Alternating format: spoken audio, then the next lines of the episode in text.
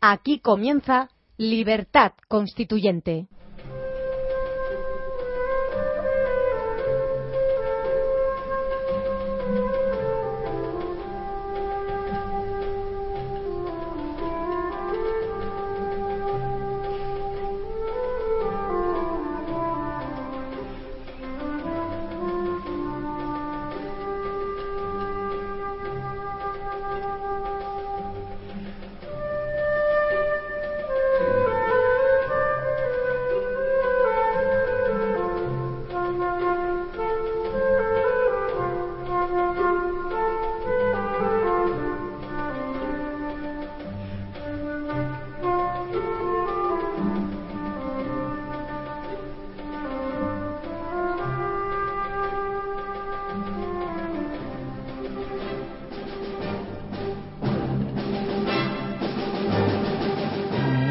Buenos días, repúblicos. Arranca el sábado 31 de marzo, arranca Libertad Constituyente, un programa dedicado al análisis, el debate y la instrucción política con los principios rectores de la verdad, la lealtad y la libertad.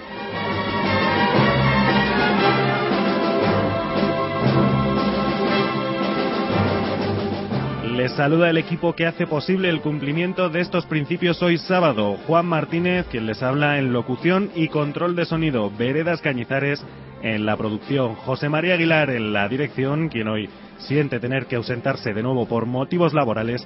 Y la compañía en estos estudios del 107.0 de don Antonio García Trevijano. Muy buenos días, don Antonio. Don Antonio, muy buenos días, no lo escuchábamos. Ah, sí, sí, te digo que aquí estoy para contribuir en todo lo que yo pueda eh, en el interés político y cultural de estas emisiones que hacemos eh, de lo, no solo de las regiones, sino también internacional. Pues un verdadero placer recibirle aquí en estos estudios, don Antonio García Trevijano, como es un verdadero placer recibir y dar los buenos días a don Lorenzo Alonso. Muy buenos días, don Lorenzo. Hola, buenos días. ¿Qué hay, Lorenzo? Pues aquí estamos intentando... Pues a ver si eh, nos ilustras sobre los acontecimientos desde el punto de vista tuyo, económico. Bueno, el- esta semana la verdad ha sido una semana bastante densa eh, económicamente, no solamente económicamente, sino política y socialmente. El- la, la noticia para mí más importante es justo la que se produjo ayer, que es la, eh, la aprobación del proyecto, bueno, la- el mejor dicho, para ser técnicamente, el envío del proyecto de los presupuestos generales del Estado al Congreso de los Diputados. Y lo Eh, por parte- ayer, que fue la huelga. Eh, Las dos eh, cosas eh, van casi unidas. Exactamente, exactamente. Yo iba a decir en una, en una progresión de cosas que para mí han sido importantes. En primer lugar, lo de los presupuestos, eh, yo definiría la noticia, eh, ha, ha sido, ha tenido una repercusión muy grande, tanto nacional como internacionalmente. De hecho, han estado más de 150 periodistas eh, destacados eh, allí, en la Moncloa, y, y, y 50 reporteros gráficos Es que está todo Europa pendiente. para, para recogerlo. Es que además, además está, está toda Europa pendiente porque eh, ese eh, hoy, hoy, hoy sábado, se va, se va a discutir en Copenhague eh, justamente esos, esos proyectos, ese, ese proyecto de presupuestos, en la reunión que tienen los ministros de Economía de la eurozona. Pero creo que fue el- que es el viernes, me parece que no es el sábado, que es el viernes la reunión. Como hoy estamos a sábado, Sí, cierto. creo que fue Ah, la reunión ah, sí, ayer, perdona. que se fue ayer. Perdón, Lo que pasa es que aún no tenemos conocimiento de los resultados, Exactamente, exactamente. porque no los tenemos todavía. Pero la Bueno. ya fue ayer, sí, de acuerdo. De, de acuerdo con lo que de lo que ha dicho la portavoz y el ministro de, de Hacienda y Administraciones Públicas, en lo poco que se conoce, porque los detalles no se conocen, de momento todo parece que Hasta el es- martes, ¿no? hasta el martes. Bueno, cuando conozcamos los famosos eh, libros que suele editar el ministerio, donde viene el, el informe económico y financiero, que es donde viene la chicha de por dónde van. Y le ponen cosas. un nombre de un color, ¿no? Sí, el libro amarillo. Mal ese- color ese, salvo en China. es un librito amarillo que lo conocen los reporteros porque es, es un resumen del, del libro gordo del informe económico de las 500 páginas que se leen o nos leemos los analistas. Sí. El otro es más pequeñito, pero está muy bien, ¿eh? Está Ah. muy bien. Bueno, en- ade- a- aparte de esta ironía, el- podríamos definir que es eh, los presupuestos son sangre, sudor y lágrimas. ¿Me entiende? Como decía Winston Churchill. Porque es que han dicho que van a pegar un corte del 17% del gasto público en los ministerios. El 16, el 16,9% de, de gasto público. Y, además van a subir una serie de, impuestos que pensaban no subir de una forma surrepticia. Lo mismo no van a subir el, IRPF, pero eh, van a quitar desgrabaciones en el impuesto de sociedades, eh, subir los tabacos, subir lo que se llaman las tasas y los precios públicos, es decir, esa especie de presión fiscal eh, en la sombra. Y la, pero tampoco hay que dar mucha. Los presupuestos eh, normalmente suele ser eh, uno de los acontecimientos más importantes de la política del Estado y sobre todo actualmente en España, donde tenemos las cosas un poco, un poco difíciles.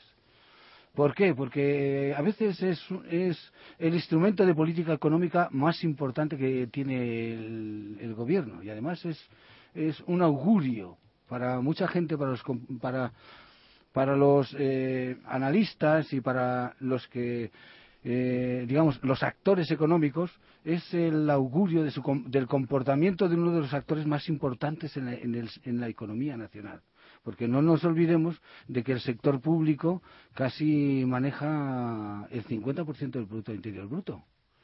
Y en el caso del Estado es un treinta y tantos por ciento. Además de tener, bueno, si restamos lo que llevan las comunidades autónomas sería menos.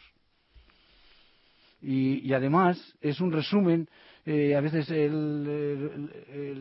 los presupuestos generales del Estado es un resumen de muchas letras que ha ido firmando el Gobierno a lo largo de la temporada y es un pago a veces de favores realizados.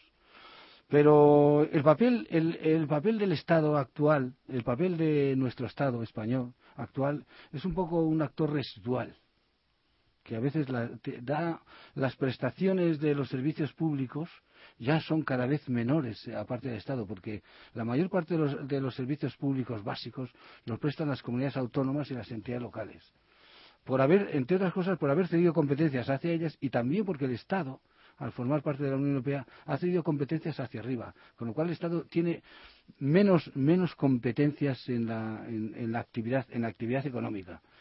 Y, además, los créditos que se aprueban en los presupuestos generales del Estado, pues tampoco hay que darles mucha fantasía, porque pueden ser modificados en cualquier momento por un decreto ley o por cualquier actuación del gobierno o por una, modificación presupuestaria de una partida a otra. Incluso porque lo que ellos creen que va, que va a ocurrir de los ingresos son, son meras estimaciones eh, de ingresos que creen que van a tener de acuerdo cómo se comporte la economía eh, en, un en un escenario en un escenario macroeconómico eso que nos tienen acostumbrados muchos periodistas esos escenarios macroeconómicos que no son más que cuadros de, hecho por, por grandes, eh, eh, digamos, eh, expertos en econometría, pero a veces están un poco lejanos de la realidad. Incluso, incluso pueden ser modificadas cualquier ingreso por un real decreto ley que nos tiene, además el actual gobierno nos tiene ya, en el poco tiempo que lleva, nos tiene ya habituados a gobernar mediante, decreto ley. Por un decreto ley puede hacer una modificación muy grande, como ha ocurrido ahora con el asunto de las facturas. ¿eh? que puede implicar a, España en una deuda de, más de 35.000 millones de euros para poder pagar esas facturas. Como vemos, los presupuestos tienen su importancia, pero tampoco hay que darle excesiva importancia, porque hay actos de gobierno y hay actos que, hacen, que se hacen a lo largo del año que pueden ser mucho más importantes. Ah, Lorenzo, lo que trata de decir algo tan elemental que la importancia que se le da exagerada a los presupuestos es porque se olvidan de que solamente son presupuestos. Exacto. Es que ese es el tema. Es que lo toman como una realidad, cuando es una planificación anticipada de una realidad que puede coincidir o no coincidir. Lo importante son los gastos reales, no el presupuesto. No se puede estar razonando sobre presupuestos. Hay que estar continuamente verificándolo y contrastándolo con la realidad del gasto y del ingreso. Exactamente. Por esa razón, tú desconfías. No es que desconfíes, es que el presupuesto tiene una finalidad. Exacto. Y no puede ser utilizado para otras finalidades. Entre otras cosas, la enseñanza económica. No puede estar basado en los presupuestos. Porque eso sería erróneo y ridículo. La enseñanza económica hay que tenerla examinando las cuentas reales del Estado, las cuentas de verdad, las cuadraturas de las cuentas del Estado, no los presupuestos. Claro, claro. Además, eh, además todas estas cosas a veces son, son que nuestros eh, oyentes lo entiendan, son suposiciones, porque hace son hipótesis, exactamente, hipótesis de trabajo.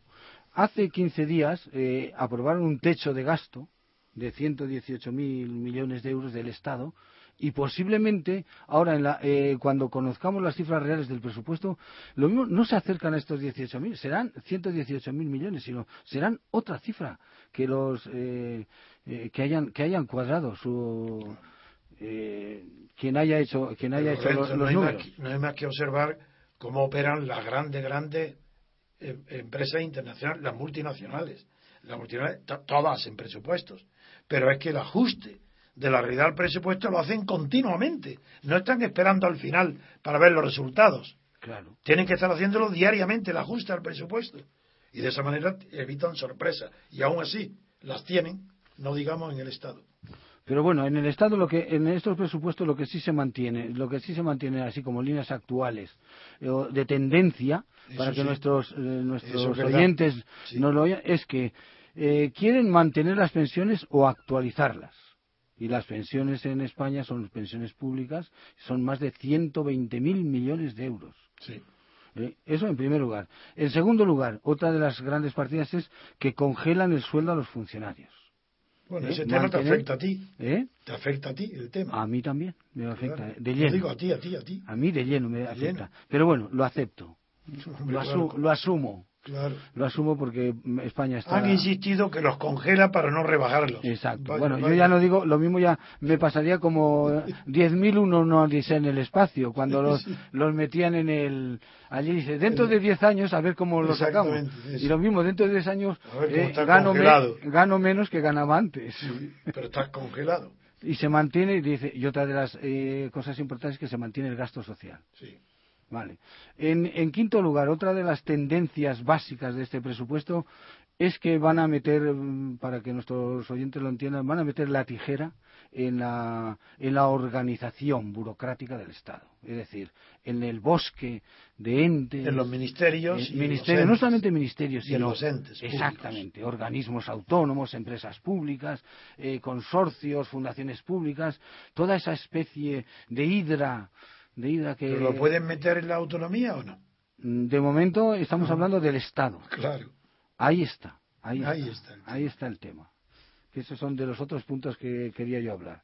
Eso es, en síntesis, cómo podían ir. Y, otra cosa importante que yo creo que va a ocurrir en, parte de, en, los, en los ingresos es que van a intentar sacar ingresos no solamente aumentando algún tipo de como impuestos especiales como puede ser el tabaco, los hidrocarburos, lo de siempre, sino también en quitar deducciones que ahora es, a ver si lo hacen bien, en el impuesto de sociedades. El impuesto de sociedades, eh, si tiene un tanto por ciento muchísimo mayor que, otro país que, como hablábamos el otro día, que, se atreverán a que en el Reino que en el Reino Unido, lo que ocurre es que aquí hay muchas deducciones y el tipo real es muy, muy bajo. No, pero digo, ¿tú crees que van a suprimir la ley que permite a las grandes fortunas pagar un porcentaje fijo? No lo creo. Pues ahí está todo. No lo creo. Es, ahí en la sinceridad de la reforma fiscal está ahí. Exacto. O suprimen, ¿cómo se llama la EBCAP? ¿Cómo se llama? La, SICAP. La SICAP, o la suprimen o la reforma es falsa. Claro, claro, claro. Así que ahí está. Ahí es donde se va a confesar el gobierno si le toca la CEPAP o no. Claro, claro. Yo lo que quería decir es que, que aunque el tipo general, por ejemplo, de sociedades sea de alrededor del 30%, en realidad es menos. y, si intentan eliminar deducciones y bonificaciones, tiene usted razón. Puede ser que se quede todo en aguas de borraja. Claro. Eso lo vamos a ver enseguida. ¿eh? Sí, pero otra cosa paralela a lo de los presupuestos es eh, que es muy significativa es la reunión que están teniendo en Copenhague los ministros de economía de, para examinar todo lo mismo que examinar, lo para examinar exactamente pero es que no solamente es es por eso sino que también allí hay una cosa que parece que, que queda un poco de lado pero allí se van a ventilar el baile de puestos que digo yo el baile de puestos es decir un consejero en el Banco Central Europeo ah, eso sí que es un español. Nuevos nombramientos. Exactamente. Eh, otro, el quién va a ser el presidente del fondo de rescate. ¿Me entiende? Sí, sí, sí, es, claro, que es muy, muy importante. Hombre. ¿Quién va a ser el presidente del Eurogrupo? En De- sustitución de Juncker. Exactamente. ¿Y quién va a ser el presidente o el consejero delegado, como le llamen, el nombre ahora no lo recuerdo, del Banco Europeo de Reconstrucción y Desarrollo? También. Y también tiene mucha importancia el puesto que hoy ocupa Oli Rehn, Exacto. porque es la economía. Exactamente, el consejero de, de la, de la Comisión Europea, me se Claro. refiere usted, ¿no? También tiene mucha importancia. Pues esa, esa eran así como cuatro cositas de los presupuestos. pretende aspirar a un puesto, ¿no? Yo creo que quieren, quieren, pero no lo sé. Eso digo, digo, No quiere, quiere, aspira España. Dicen, las malas lenguas dicen de que el, el candidato de España para el Banco Central Europeo, como es jurista, que tiene menos oportunidades, menos posibilidades, exactamente, que otros. Eso es lo que dicen, pero ya veremos. Vamos a ver. Y después de, le- siguiendo la, eh, la, la semana esta ha sido, digamos, de las últimas noticias así la más, de las más importantes junto con la huelga general. Que no voy a hablar mucho porque en el programa, en programas anteriores de, de la, de la- De hecho- habe- habéis hablado muchísimo. De y hecho, bien. tenemos, tenemos esperando a don Vicente Carreño para, Que hablarnos, van- para van- hablarnos de la huelga. Exactamente. Ya- si tampoco me quiero extender de cosas que no. Pero sí quería resaltar otras dos o tres noticias que han ocurrido en la semana. Por ejemplo, el día 27, el Ministerio de Economía y Hacienda hizo público el, el déficit de caja del Estado hasta febrero.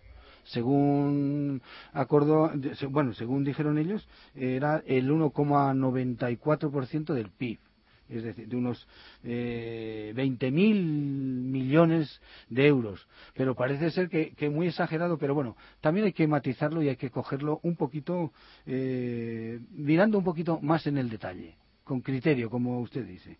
Y es que eh, los pagos, eh, en general, los pagos de corrientes han disminuido se está, eh, se está viendo que hay una, una restricción ya durante el primer año drásticas. ¿Pero por qué han aumentado? Porque tenía eh, compromisos el Estado. Por ejemplo, eh, tenía que pagar el adelanto, el adelanto a las comunidades autónomas eh, que prometió sobre la liquidación. Eso es lo que dice del como año pretexto, eh, Lorenzo. Eso lo está que pa- están es- diciendo como pretexto está del, pagado, ¿eh? del aumento del déficit en los Exacto. dos primeros meses de este año. Exacto. Eso Pero igual pasó el año pasado. Es que se olvidan de comparar eh, eh, tiempos hom- hom- homogéneos. Sí, sí, sí, sí. lo- Entonces, sí, porque el año pasado pasó igual. sí, pero este año ha sido 3.500 más. Ah, 3.500 peor todavía. Claro, exactamente. Bueno, pues peor. Y después, un- eh, a la Seguridad Social también se le ha dicho un adelanto de otros 2.500 euros. Y, de- y después, otra otra serie de partidas. Pero eso no ejemplo, pasaba el año pasado. igual. Consecuencia también de las devoluciones que ha, ha tenido que hacer el Estado del impuesto de sociedades y del También. IVA del primer trimestre. Luego, tampoco es tan grande la. ¿Me entiende? Tampoco es. Hay que echar muchísimas. mu- ¿Cómo se suele decir? ¿Es tan grande el adelanto o el aumento? El aumento, que no es tan grande el aumento como parece. Por esas cosas extraordinarias. Pero bueno, pero es que el año pasado lo tienes ahí para saber el año- en enero y febrero qué es lo que aumentó. No, exactamente. Yo tengo la diferencia, que sé que aumentaron, eh, por ejemplo, en los intereses, eh, los pagos de los intereses este, estos meses son 700, millo- No, 700 no, millones saber más que el año. comparar la cifra de 1,9 con lo que pasó en enero y febrero del año pasado. Eso es lo correcto. Ahora mismo no, ahora mismo Bien, bueno, pues nada, seguimos. Bueno, pues si les parecen, ya que nos está esperando al otro lado del teléfono, damos la bienvenida a don Vicente Carreño desde Murcia. Don Vicente, muy buenos días. Hola, buenos días, ¿qué tal? ¿Qué hay, Vicente? bueno, bueno. Muy días. buenos días. Muy buenas. Pues nada. Y a aquí ti te, han- te ha tocado la China de tener que examinar las- el resultado de la huelga. Bueno, ¿En dónde? En, en Murcia, en España. claro, no, yo realmente lo que he hecho ha sido eh, hacer, preparar un pequeño informe sí. eh, para- sobre el tema de la huelga en Murcia, aunque Ah, aunque la, la característica que, que, ha, que identifica esta huelga, eh, para mí, ahora lo explico, eh, puede, puede dar lugar a que hagamos una valoración nacional, ¿no? En este sentido, por el que yo voy a decir ahora. Y porque es Murcia así. representa muy bien la media nacional o cómo? A mí me da la impresión de que sí. Pues yo Y creo ahora- que y Cataluña y el País Vasco, la diferencia con Murcia es muy grande en Bueno. el terreno industrial. Claro, claro, Entonces porque es País Vasco, difícil. Cataluña y Galicia son otra cosa. Eso es. pero sobre todo la, de Madrid para arriba porque por la industria. Pero a lo que yo me refiero es al hecho de que el día de ayer, y este sería mi titular, este sería mi titular, el día de ayer la huelga o manifestación general. ayer no, antes de ayer, ¿no? Eh, perdón. Antes de ayer, sí. Antes de ayer, perdón. El día de ayer, la huelga o manifestación general, ¿no? Ha, ha adquirido caracteres de, o magnitud de movimiento social. Yo diría eso. La manifestación sí, la huelga no. Claro, yo estoy de acuerdo en la manifestación. Pero, claro, pero es que yo, yo uno las dos cosas. Pero es que, es que, yo creo que, no se puede, es que yo creo que no se pueden unir, Vicente. La huelga es la huelga. Y la manifestación ha rebasado con muchísimo más, tiene más importancia que la huelga. Primero, a la manifestación se incorporan los parados y los jubilados. Basta para que no, desde ese momento ya no es comparable para nada, porque son datos heterogéneos. Las manifestaciones han sido importantísimas, pero ojo, que ahí están presentes los parados y los jubilados. Claro, claro. Y los que han ido a trabajar, ¿eh? Y claro, claro, y otros que han ido a trabajar. es que no se pueden comparar. Y se, une, y se a posteriori. Sí, señor. Eso, no, eso es cierto, pero... Al menos en Madrid, ¿eh? No, y en toda España, yo no sé que es así. Claro, yo digo lo de... Yo lo he unido, lo he unido porque tiene ocasión el mismo día, ¿no? tiene ocasión el mismo día. Pero bueno, el caso es que esto sí es relevante. Yo, para mí es relevante eh, eh, manifestación de, de índole laboral más grande que esta en Murcia no ha habido nunca. Eh, ayer habían como mínimo 80 o 90 mil personas. Exacto. Todavía no había, todavía, o sea, había llegado ya la, la, cabeza de la manifestación a, su lugar de, destino cuando, cuando todavía había gente saliendo y no llegó a salir de la, la zona de nunca que estaba hablando de la manifestación, no de sí, la huelga. Sí, sí, de la manifestación. De acuerdo, de acuerdo. Yo es que he hecho esa síntesis. Sí, pero es por razón temporal, no, no. Eso, es por razón temporal. Eso me ha faltado. Muy bien, muy bien. Es una coincidencia nada más que no tiene influencia ninguna en lo que estás diciendo. Y lo que estás diciendo es importantísimo, referido solo a la manifestación. Claro, claro. La huelga ha fracasado, la manifestación ha triunfado. Esa es la diferencia. Sí, sí, sí. La manifestación de ayer eh, se, se acercó mucho a esas manifestaciones que tuvimos en Murcia eh, hace un par de años con los movimientos 15M y tal, que, que eran verdaderamente, ahí acudía acudía toda la sociedad, ¿no? Una, una representación muy heterogénea y muy densa de la sociedad. Eran marchas masivas eran, eran eh, fue una marcha masiva. Eh, eh, yo podría decir también, como titula aquí un, un, periódico murciano, la verdad, marcha masiva en una huelga a medio gas. ¿Eh? Una huelga que no termina de, de, prender, ¿no? pero la marcha sí es masiva. Muy bien. Sí, sí. Pero a diferencia de años anteriores, sobre todo con los de las concentraciones de indignados, es que esta es negativa. Mientras que ah, de los indignados pretendía ser, pretendía ser positiva, y pues no lo fue, porque no sabían cómo. Pero esta es negativa, y por eso ha sido el éxito, porque ha sido contra contra el gobierno, contra, no todo el gobierno, contra la reforma laboral del gobierno, es decir, contra la facilidad de despido. Eso es lo que ha estado en juego en la manifestación. es una manifestación para defender el trabajo, los puestos de trabajo, para que no haya eh, facilidad de despidos. Ese es, el secreto del éxito de la manifestación. Y quien, se, y quien ve otra cosa se confunde. Claro, claro. No, la verdad es que fue, fue impresionante. Eh, eh, el, el, el, impacto en los centros de trabajo en la región fue muy desigual. En los polígonos industriales adquirió ya mayor importancia. Eh, hablo de Cartagena, de, toda la zona de Cartagena. La zona minera. La zona minera, Murcia, la zona de los, el polígono industrial de Murcia, claro, donde hay mucha logística, mucha logística de, logística de distribución, eh, el transporte, claro, los los distribuidores por miedo y a, tener problemas con los camiones. ¿Y en el AMA la huelga fue importante o no? En el AMA no, en el AMA no fue en Totana. En el AMA en Totana las empresas de basura, de recogida de basura, donde tienen implantación, donde tienen los sindicatos de, repercusión, implantación. ¿Y los pobres sufrientes habitantes de Lorca?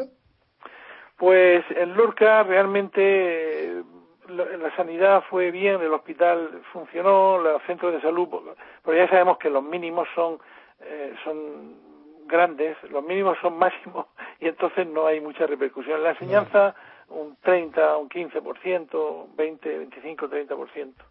¿eh? Y en el polígono industrial de Lorca sí, ¿eh? por lo que decíamos, polígonos industriales porque los distribuidores, los que eh, distribuyen mercancía con vehículos, tienen miedo a que esos vehículos sean bloqueados como llevan material, mucho material perecedero, de alimentación, de frío, etcétera, pues lo que hacen es, pero lo que hicieron fue repartir el día de antes. ¿Eh? Yo estuve atendiendo a un paciente que me dijo, no, yo hoy hemos hecho huelga, ¿por qué? Pero es que ayer hicimos el trabajo de ayer y de hoy, me decía. en fin, que son ya también estrategias o tácticas que tienen también muchos empresarios de adelantar trabajo para luego no tener conflicto, para luego no tener conflicto. Y eso sería lo más importante. Los, los tomaron las calles. ¿La actividad en Cartagena del puerto cómo fue? Eh, la actividad en el puerto eh, me, remito primero a la manifestación en Cartagena. Hubo una manifestación también de unas 20.000 personas, que eso también es extraordinario, muy raro en Cartagena. Fue y fue por la mañana, ojo, ¿eh? Y fue por la mañana, no, no fue como la de Murcia, que se realizó pues a partir de la tarde, cuando ya la gente da de mano, cuando la gente cierra, cuando la gente se va del trabajo y se reúne. La de Cartagena fue por la mañana. En cuanto al polígono industrial de AZA y algunos polígonos industriales de Cartagena, es lo que yo he dicho, tuvo cierta repercusión. Y en lo que es el puerto no tengo yo mm, noticias. No he podido, no, no tengo noticias. No tengo Porque los transportes en toda España han acusado la huelga con mayor intensidad y fuerza que en el resto de otros servicios o actividades económicas. Entonces en el puerto también entra dentro, como la Renfe, como los camiones, como los autobuses, entra dentro del sector transporte, también se cuenta el transporte marítimo. Entonces, en, no sé, en el puerto de Barcelona fue importante y no sé, pero se he preguntado por el puerto de Cartagena. En Cartagena, los sindicatos en el puerto, en Cartagena, en Navantia, ahí tienen bastante implantación. Yo mm, tiendo a pensar que tuvo que tuvo eh, repercusión ¿eh? en Cartagena. Lo que no puedo yo es decir, soy sincero y soy verdadero, no puedo decir que tenga el dato de que me hayan dicho, yo lo he intentado buscar en internet y no, lo he encontrado. Bueno, pues es preferible decirlo, nunca se decir puede la verdad. Hombre, eso siempre. Aunque seamos los primeros perjudicados nosotros. Claro, claro, claro. Una persona que dice la verdad nunca es perjudicado, aunque él se crea que lo es. Porque el hecho de decir la verdad con valentía en algo que nos perjudica o, o que no es conveniente, es una maravilla. Eso es la prueba de la personalidad y del carácter. hay que tener personalidad y carácter para defender siempre la verdad, pase lo que pase, sean las que sean las consecuencias. Muy bien. Pues eh, yo destacaría el tema de la, del gran movimiento social que hubo a la tarde, a la, a la, caída de la tarde. Eso es la manifestación. Porque eso, eso tiene, tiene importancia, es por lo que usted dice. Eso fue un rechazo total a la, a la, acción de gobierno. ¿eh? Sí, al gobierno. Al gobierno, al gobierno sí. Que lo consideran insensible ante el problema del, del paro. Claro. Y insensible no, peor, porque consideran no solo que no resuelve el problema del paro, sino que lo va a incrementar con sus leyes. Claro, sí. Pero y decía una madre, decía, fíjese este, este, esta afirmación, yo, yo estoy jubilada, pero vengo por, por mis hijos, porque mis hijos no, pueden venir porque no pueden manifestarse y no pueden hacer huelga, pero yo vengo por ellos. Por ellos. ¿Eh? Eso es un detalle también muy, bonito. Sí, sí, sí, sí. De lo que no habrá habido por ahí, como es natural, es incidentes ninguno. De no, eso también lo tenía yo previsto comentar. eh, El único incidente que hubo fue eh, en, en, la universidad, en la entrada a la universidad, un piquete. En Murcia. Pues, intentó impedir que accediera un vehículo y el, hombre del vehículo arremetió, aceleró contra ellos, contra ellos pero eso es lo único, no ha habido realmente eh, luego unos, una quema de neumáticos en la zona del puerto de Cartagena, nada más, pero... No, la sociedad española es pacífica en conjunto. Sí, sí, sí. En ese sentido es civilizada. Lo que no es civilizado es su sistema político, que es de salvajes, es de atrasados mentales, es de brutalidad y salvajismo lo que es el sistema político. Pero el pueblo español es pacífico, tiene buenas intenciones, es bien, pensado. En eso hace mal. Si tuviera más cultura, eh, pensaría mejor, es decir, pensaría mal de la clase política, no se confiaría en ella. como los americanos, en cambio, que por ser educados por lo que fueron grandes padres de la patria, desconfían de toda la clase política, diciendo que hay que desconfiar, que los políticos tienen que desconfiar unos de otros, que las ambiciones desconfían unos de otros, que el Ejecutivo, el Legislativo y los jueces no se puedan ver, que se combatan, porque es la única manera de que el pueblo duerma tranquilo. Eso dicen los americanos y tienen razón. España, el pueblo español, no tiene cultura política, es un ingenuo políticamente, pero por fortuna las antiguas rencores sociales han, si no desaparecido del todo, están tan mitigados que se puede pensar en un periodo floreciente para España cuando conquiste el pueblo la libertad política. En ese momento España sí que puede ser un ejemplo en el mundo. De, hoy no, hoy no es un ejemplo más que de servidumbre, de humillación. Bueno, pues eh, muchísimas gracias, don Vicente. No sé si quiere añadir algo.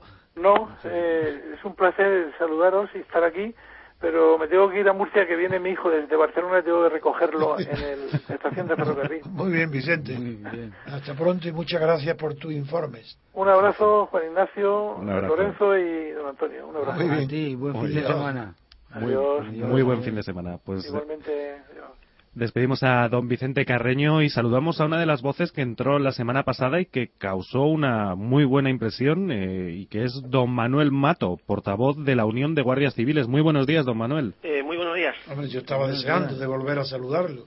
Igualmente. Porque, me emocionó muchísimo su sinceridad, su valor y desde luego me identifiqué con usted al máximo, hasta el punto que usted sabe ya informado que sigo muy de cerca sus conversaciones con el periódico, con el redactor que está preparando bien y quiero la máxima claridad, los máximos documentos, todo porque yo voy a escribiré un artículo largo sobre ese tema.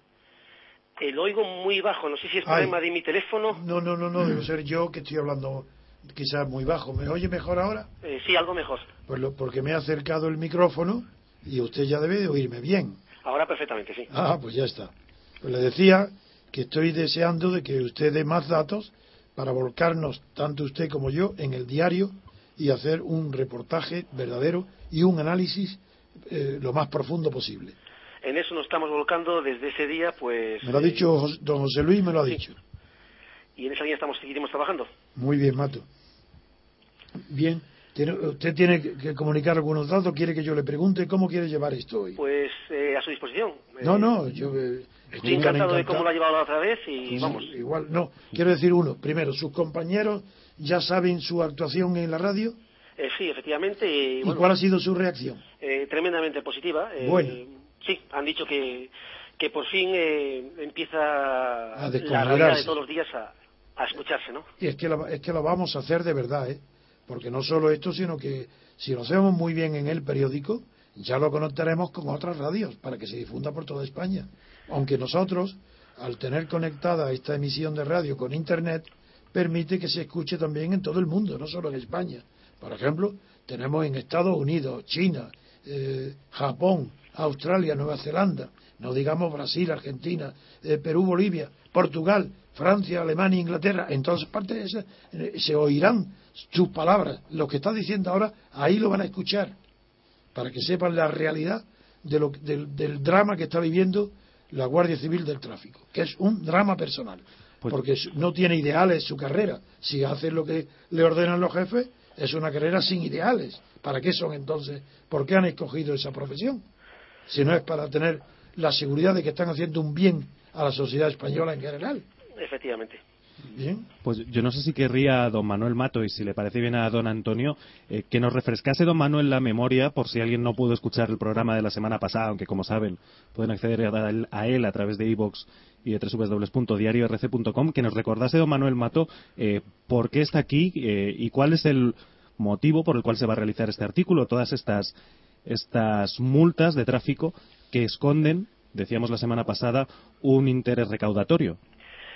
Pues básicamente si estamos hoy aquí es porque mm, hay que quitarle la venda a la sociedad, ¿no?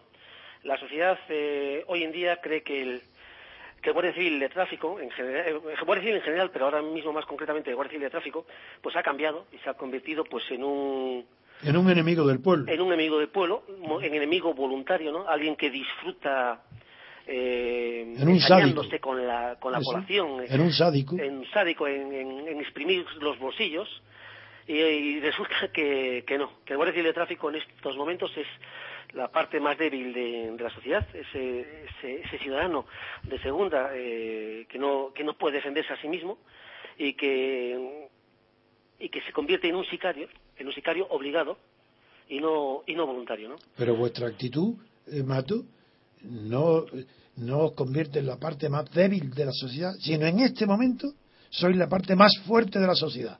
Porque os atrevéis a decir una verdad que en principio os perjudicaría en vuestras carreras y no os importa porque sois esclavos de la verdad y la queréis decir pase lo que pase.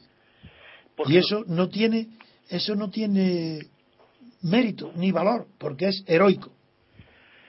Heroico, eh, no, es, mm, el- es la actitud hacia, hacia una radio como, como esta que nos permite Claro, corresponder a lo mismo que nosotros. Nosotros nos jugamos todo por defender la verdad y la honradez. Y la primera, no la primera, una de las primeras causas colectivas que nos encontramos, que nuestro deber es defenderla, sois vosotros. Es vuestro sindicato, sois los guardias civiles del tráfico. Tenemos que defenderos, decir la verdad. Eso es algo que, que echamos muchas veces de menos eh, en, la población. No entendemos cómo estamos eh, perdiendo salario mensualmente porque nos, nos negamos a ser los sicarios de la Administración. En- el gran beneficiado de esta actitud nuestra puede ser el ciudadano. Los grandes perjudicados somos nosotros porque perdemos nuestro salario, parte de él, 200 euros mensuales por denunciar poco y la población pues eh, no no no dice nada no no no notemos que, que se movilice que diga bueno ya Pero está no bien podemos culpar a la población porque no sabe nada. Solamente se puede culpar a las personas que, estando informadas de lo que sucede, no reaccionan. Entonces sí, esas ahí son culpables. Pero ¿cómo vamos a culpar a una población que ignora lo que sucede? Que cree que la Guardia Civil funciona de esa manera porque es la única forma que tienen de verla. Pero vamos a enseñarles la verdad a nosotros. Sí. Y a partir de ahí sí que podemos exigirle responsabilidad a los que opinen mal de vosotros. Ahí sí que es nuestro deber decir la verdad. Decirle, cuidado, sois vosotros que sois cómplices de la corrupción, porque estáis apoyando y creyendo que toda la Guardia Civil del tráfico está corrompida. No sabéis que están sujetos a una disciplina que les obliga a obedecer órdenes con las que no están de acuerdo. incluso órdenes incoherentes y nos dicen muchas veces que ¿por qué no las denunciamos? Pues porque seguramente haya un guardia civil, pero yo no lo conozco, No, que haya no, denunciado no. alguna cuestión y no le haya pasado nada. No, hombre, juzgáis vuestra carrera, hombre, y vuestro Todos- sueldo, y vuestras mujeres y vuestros hijos. Todo ¿Pero guardia ¿Quién civil puede exigir eso, hombre? que ha denunciado una irregularidad ha acabado o expulsado o con presiones psicológicas y trastornos psicológicos Al médico. o cambiando de, de- de unidad. Entonces la gente no quiere denunciar barbaridades razón. que está viendo todos los días. Con razón. Bueno, y vosotros en concreto, tú, ¿tenéis algún sueldo del sindicato, algo que os proteja? No, No. todavía no hemos llegado a eso, ¿no? ¿No tenéis una caja por si os despedido uno que tenga donde acudir? Eh, tenemos eh, seguros que hemos contratado, ¿A quién? seguros con compañías, Así. eh, para, para intentar... Porque si no tuvierais nada, aquí mismo en la radio, yo pediría una apertura de una cuenta para vosotros, aunque sea ingresando un euro, cada uno da igual. Es una cuenta para proteger la honradez del- de la Guardia Civil de Tráfico. En ese sentido sí hemos hecho algo, una especie, una especie de caja solidaria Ah, estupendo. para los compañeros, pero no para los para los responsables de, No. de la organización, sino eh, básicamente para estos compañeros que valientemente han decidido no someterse A la disciplina de, a la disciplina de denunciar por de denunciar la corrupción. y están perdiendo pues 200 euros de salario Ah. que, como decíamos el otro día, no Estoy son- buscando una compensación. Sí. Ahora lo entiendo. que no son 200 euros de salario de productividades que se dejen de percibir, no, son 200 euros del sueldo correspondiente a estar en tráfico que se pierden porque se denuncia poco. En el juzgado se está ganando, pero es lo mismo, siguen, denun- siguen quitándoles salario y salario con esto del miedo, bueno, tú vete al juzgado y ya veremos lo que pasa en el juzgado. Bueno, en el juzgado se ganan, pero mientras tanto Bien. son 200 mensuales menos. Claro, yo le quería preguntar, señor Mato, si en todas las provincias españolas existe el mismo problema o hay variación de cantidad y en algunas prin- provincias que no existe ese problema. Bueno, pues entre los mandos de la Guardia Civil es como el resto de la población. Los hay más o menos cuadriculados, ¿no? Ah.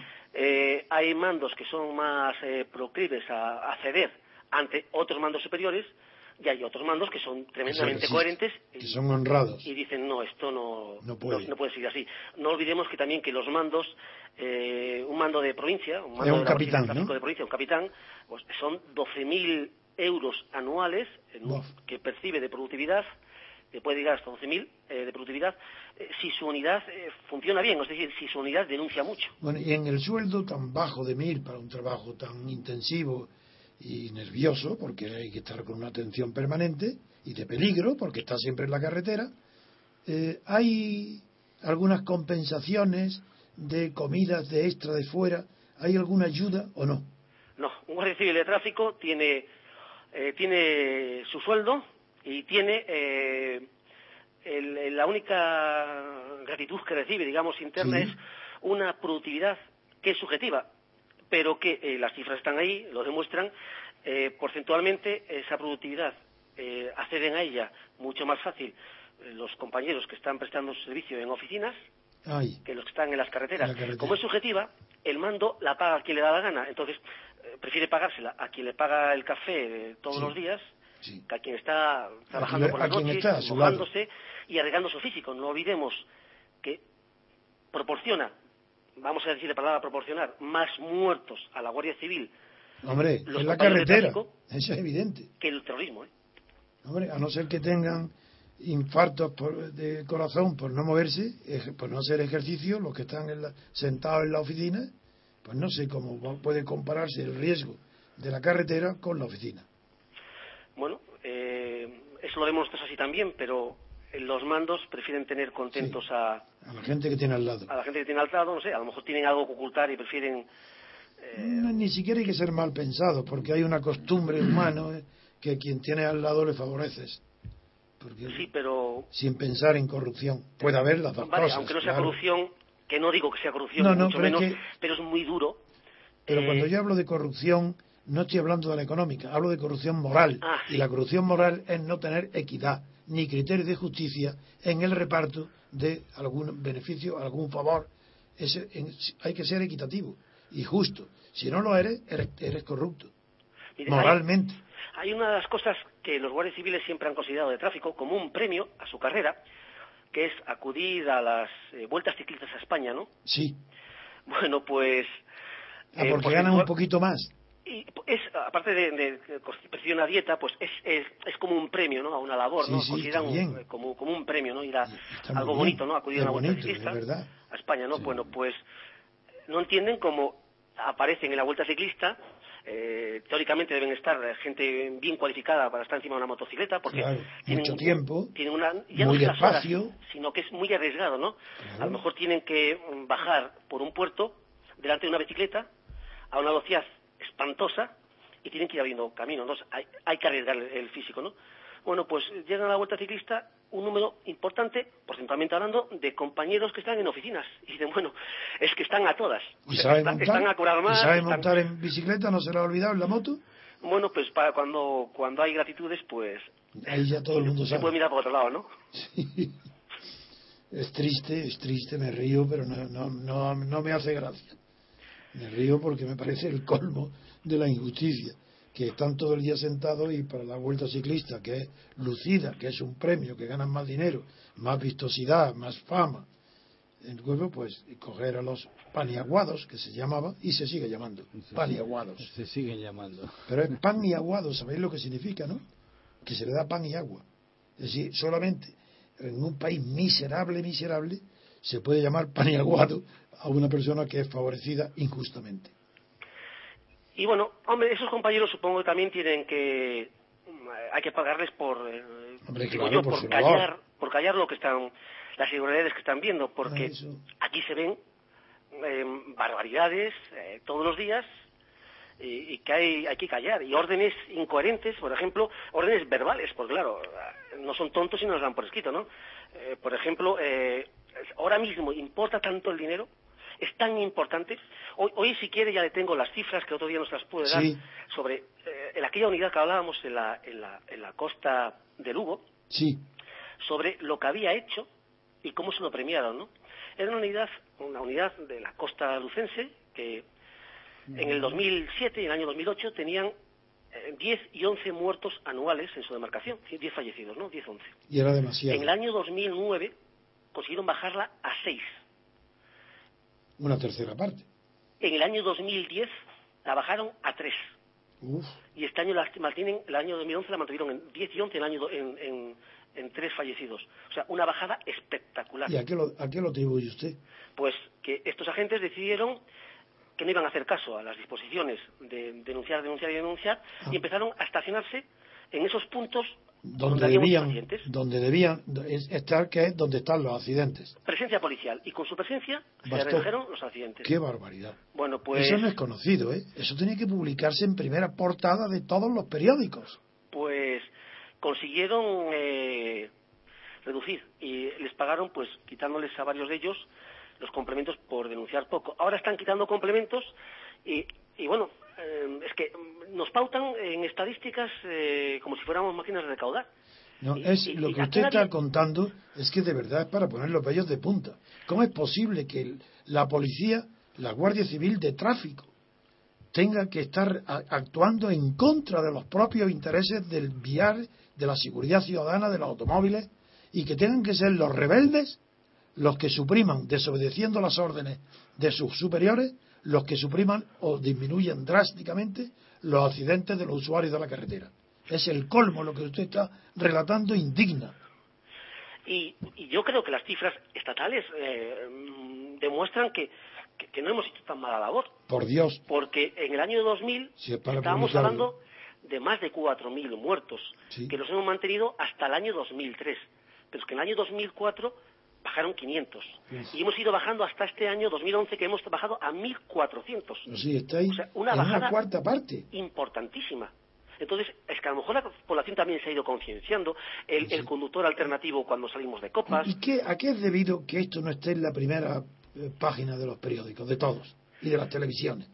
¿Por qué no se pues dice exactamente la, la proporción tan enorme de la estadística que ha disminuido los accidentes y cómo coincide con la actitud de la Guardia Civil de Tráfico que no obedece las órdenes recaudatorias, sino que busca la seguridad vial.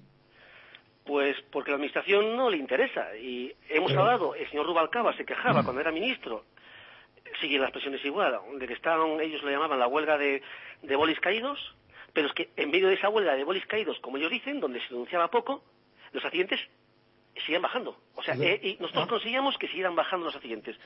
O sea que que no me pueden decir que somos malos profesionales. Al, contrario. Porque hemos bajado las denuncias, pero también los accidentes. Claro. Entonces, esto es, es incoherente. ¿Tenéis una revista vosotros o no? todavía no. Eh, pronto. Es que eso sería fundamental, que tuvieras que. ¿Por qué esto tenían que ser.? Bueno, el, otro sindicato, ¿cómo, ¿no lo sabéis cómo está? ¿Cómo actúa el otro sindicato? ¿Qué directrices siguen? Pues más pasa o menos como a vosotros igual? En la, misma línea. Más o menos estamos en la misma y os lleváis bien. Sí. No hay celos, está bien. Eh, podemos coincidir a veces, a veces no coincide tanto, pero vamos, hay una buena relación entre organizaciones. Ellos conocen ya que, que disponéis a vuestra disposición está este medio, esta radio.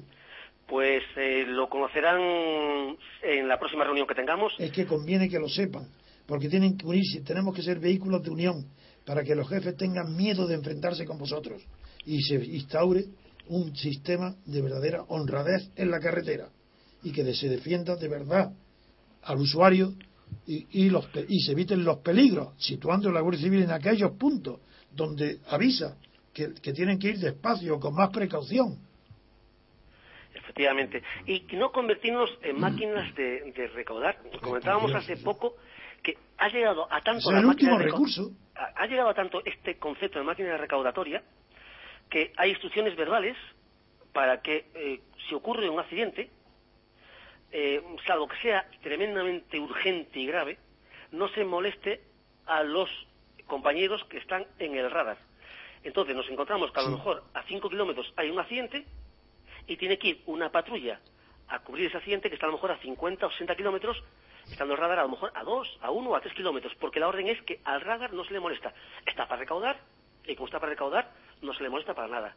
Esto, esto es incoherente, Ah, pero menos ¿para qué mal, menos mal que ahora los conductores, por lo menos muchísima proporción, tienen unos aparatos que denuncian la existencia del radar, incluso cuando está oculto. Y lo dicen, radar oculto. Bueno, eso está bien, porque disminuye los accidentes, ya que tienen que disminuir la velocidad, pero a, a su vez hacen inútil la presencia del radar. Pa- de- a efectos de la multa, a Sí. efectos del, tra- del accidente, maravilloso, porque eh, disminuyen los accidentes. Sí, pero de todas maneras esas máquinas, el lector radar en sí, hay mucho conductor no lo pone porque no es legal. Es legal el, eh, estos navegadores que tenemos hoy en día que nos dicen dónde están los radar, ¿no? Y que no es legal, claro que es legal. Yo he ido en automóviles y he preguntado. El conductor, amigo, ¿pero es legal? Dice, sí, sí, esto está legalizado. El que no está legalizada es la máquina en sí, el maque- la máquina radar que hay algún conductor que instala, Ah, no, eso no, eso no. destinada a detectar radares. eh, radares. Entonces, esa sí que no es, no, no dispone de, de amparo legal, ¿no? Claro. Otra pregunta que quería hacerle es eh, si a partir de la emisión esta, y del, claro, cuando publicamos en el periódico será mucho más claro, pero a partir de esta emisión, ¿habéis recibido felicitación de provincias, de compañeros vuestros? Eh, sí, y que nos, además nos han pedido que la transmitamos al, al programa. Pues quiero que me digáis las provincias, quiero saber, quiero saber para poder dirigirme a ellos. Hay que saber y estimular a aquellos que tienen más valor. ¿Qué provincia habéis recibido felicitaciones? Pues eh, por provincia no tengo el dato. No, tengo datos de bueno. compañeros aislados, pero no no No lo sabes no por provincia, pero vamos, tampoco tendría problema en, en poder ah, interesa. facilitar esos datos. Interesa muchísimo porque así nosotros vemos cómo el movimiento vuestro puede ir progresando a medida que vamos profundizando y difundiendo vuestra situación y vuestro drama. Drama que ya digo que mm, nos gustaría poder denunciarlo de otra manera, pero No tenéis. otra. no tenemos manera. Tenemos ahora mismo un compañero responsable, eh, alto responsable mm, de nuestra, nuestra organización en materia de tráfico, que lo han experimentado porque supuestamente, mm, es supuesto, mientras que ellos no demuestren lo contrario, supuestamente ha hecho unas declaraciones a la prensa. Pero, ¿cómo han llegado al convencimiento de que era él para experimentarlo? Porque este compañero está destinado en Galicia, pero eh, tiene acento andaluz, porque es andaluz. Entonces, eh, los mandos escucharon a, a un compañero, a un guardia civil, en Galicia, pero hablando con acento andaluz. Bueno, la conclusión de estos mandos es que, como hablaba con acento andaluz, tenía que ser Pepito Pérez en concreto. Sí. Y han experimentado a Pepito Pérez porque tiene acento andaluz. Voy. Esto, esto es un atropello. Bueno, ¿Y cómo, cómo tú tienes la, usted tiene la seguridad o la confianza de que sus declaraciones en esta radio y el artículo en el periódico y la campaña que vamos a iniciar no será interrumpida con sanciones contra usted? ¿Cómo Bueno. tiene esa esperanza? Pues bueno, uno se acostumbra, uno se acostumbra a todo. Ya me han, hasta ahora tengo la suerte de que todas las querellas que me han presentado, todas, ninguna he sido condenado. Ya le adelanto ahora para que usted sepa que aquí nosotros, nuestro movimiento, que tenemos movimiento de, de la honradez ciudadana, de- de- que está en toda España, los abogados nuestros, si usted sufriera, les defenderán gratis. Eso puede usted estar seguro. Pues muchas gracias. y los abogados que tenemos son de lo mejor de España. Están los grandes juristas. No son eh, jóvenes que están empezando la carrera. Bueno, pues a mí por unas supuestas declaraciones a la prensa, a mí concretamente, me imputaron un delito, que no han tenido manera de condenarme por él, contra la seguridad y defensa nacional. O sea que con estas cuestiones de, de la Guardia Civil eh, no se andan Con rodeos. no se andan con rodeos, es callar, callar y callar. No quieren que, Que se sepa. que se trascienda y Bueno, ellos es natural. Yo entiendo muy bien que no lo denuncien. Por miedo al escándalo. Porque si lo denuncia, entonces eso sí que pasa a ser noticia inmediatamente. y que esto cambie. Claro, claro. que esto cambie. Ah, Ellos también el cambio de red. Claro, claro. Pues caballeros, nos estamos quedando sin tiempo. Se Bueno, está poniendo pues, esto cada vez más muy interesante. agradecido. A ustedes, Sí- como siempre. siga usted, siga usted mandando documentos y datos precisos para que hagamos un gran reportaje en el periódico y yo pueda escribir un artículo que llame la atención. Pues confiamos en eso totalmente eh, en ustedes y por ese motivo eh, A usted puede saber- para cualquier para Usted cualquier- puede saber por todas las personas que me conocen que nosotros jamás fallaremos, jamás dejaremos de ser leales, jamás dejamos de cumplir una palabra. Eso jamás. Lo he demostrado durante más de 60 años en la vida política y pública. Contra Franco primero y contra el rey después. Por la, por la corrupción del franquismo y la falta de libertad y la corrupción de la monarquía y la falta de libertad. Por esas dos razones, siempre seré fiel a la palabra dada. Bueno, pues don Manuel Mato, muchísimas gracias por intervenir hoy en Libertad Constituyente. A ustedes. Bueno, pues gracias por su segunda entrevista y esperemos que seguiremos. La- se lo digo ya, ¿eh? Aparte de la, esto será una campaña, esto no es una entrevista. Seguiremos y usted pida a sus compañeros de toda España datos para seguir en la campaña. Pues no dude que lo traslademos a todos los afiliados para que empiecen a, a aportar los datos con lo que apuntará más esta Y campaña. a todos ustedes, a sus compañeros le agradece sus saludos y le dice que desde luego con nosotros van a encontrar más que amigos, aliados fieles. Lo mismo le puedo trasladar. Muy bien. Pues muchísimas gracias, don. Manuel Mato, portavoz de la Unión de Guardias Civiles. Buenos días. Gracias a ustedes. Buenos días. Muy buenos días. Bueno, pues eh, cada vez hay más expectación por esta entrevista, por este reportaje que está por llegar. Eh, nosotros vamos a hacer ahora mismo una pequeña parada para publicidad y a la vuelta vamos a hablar de libros.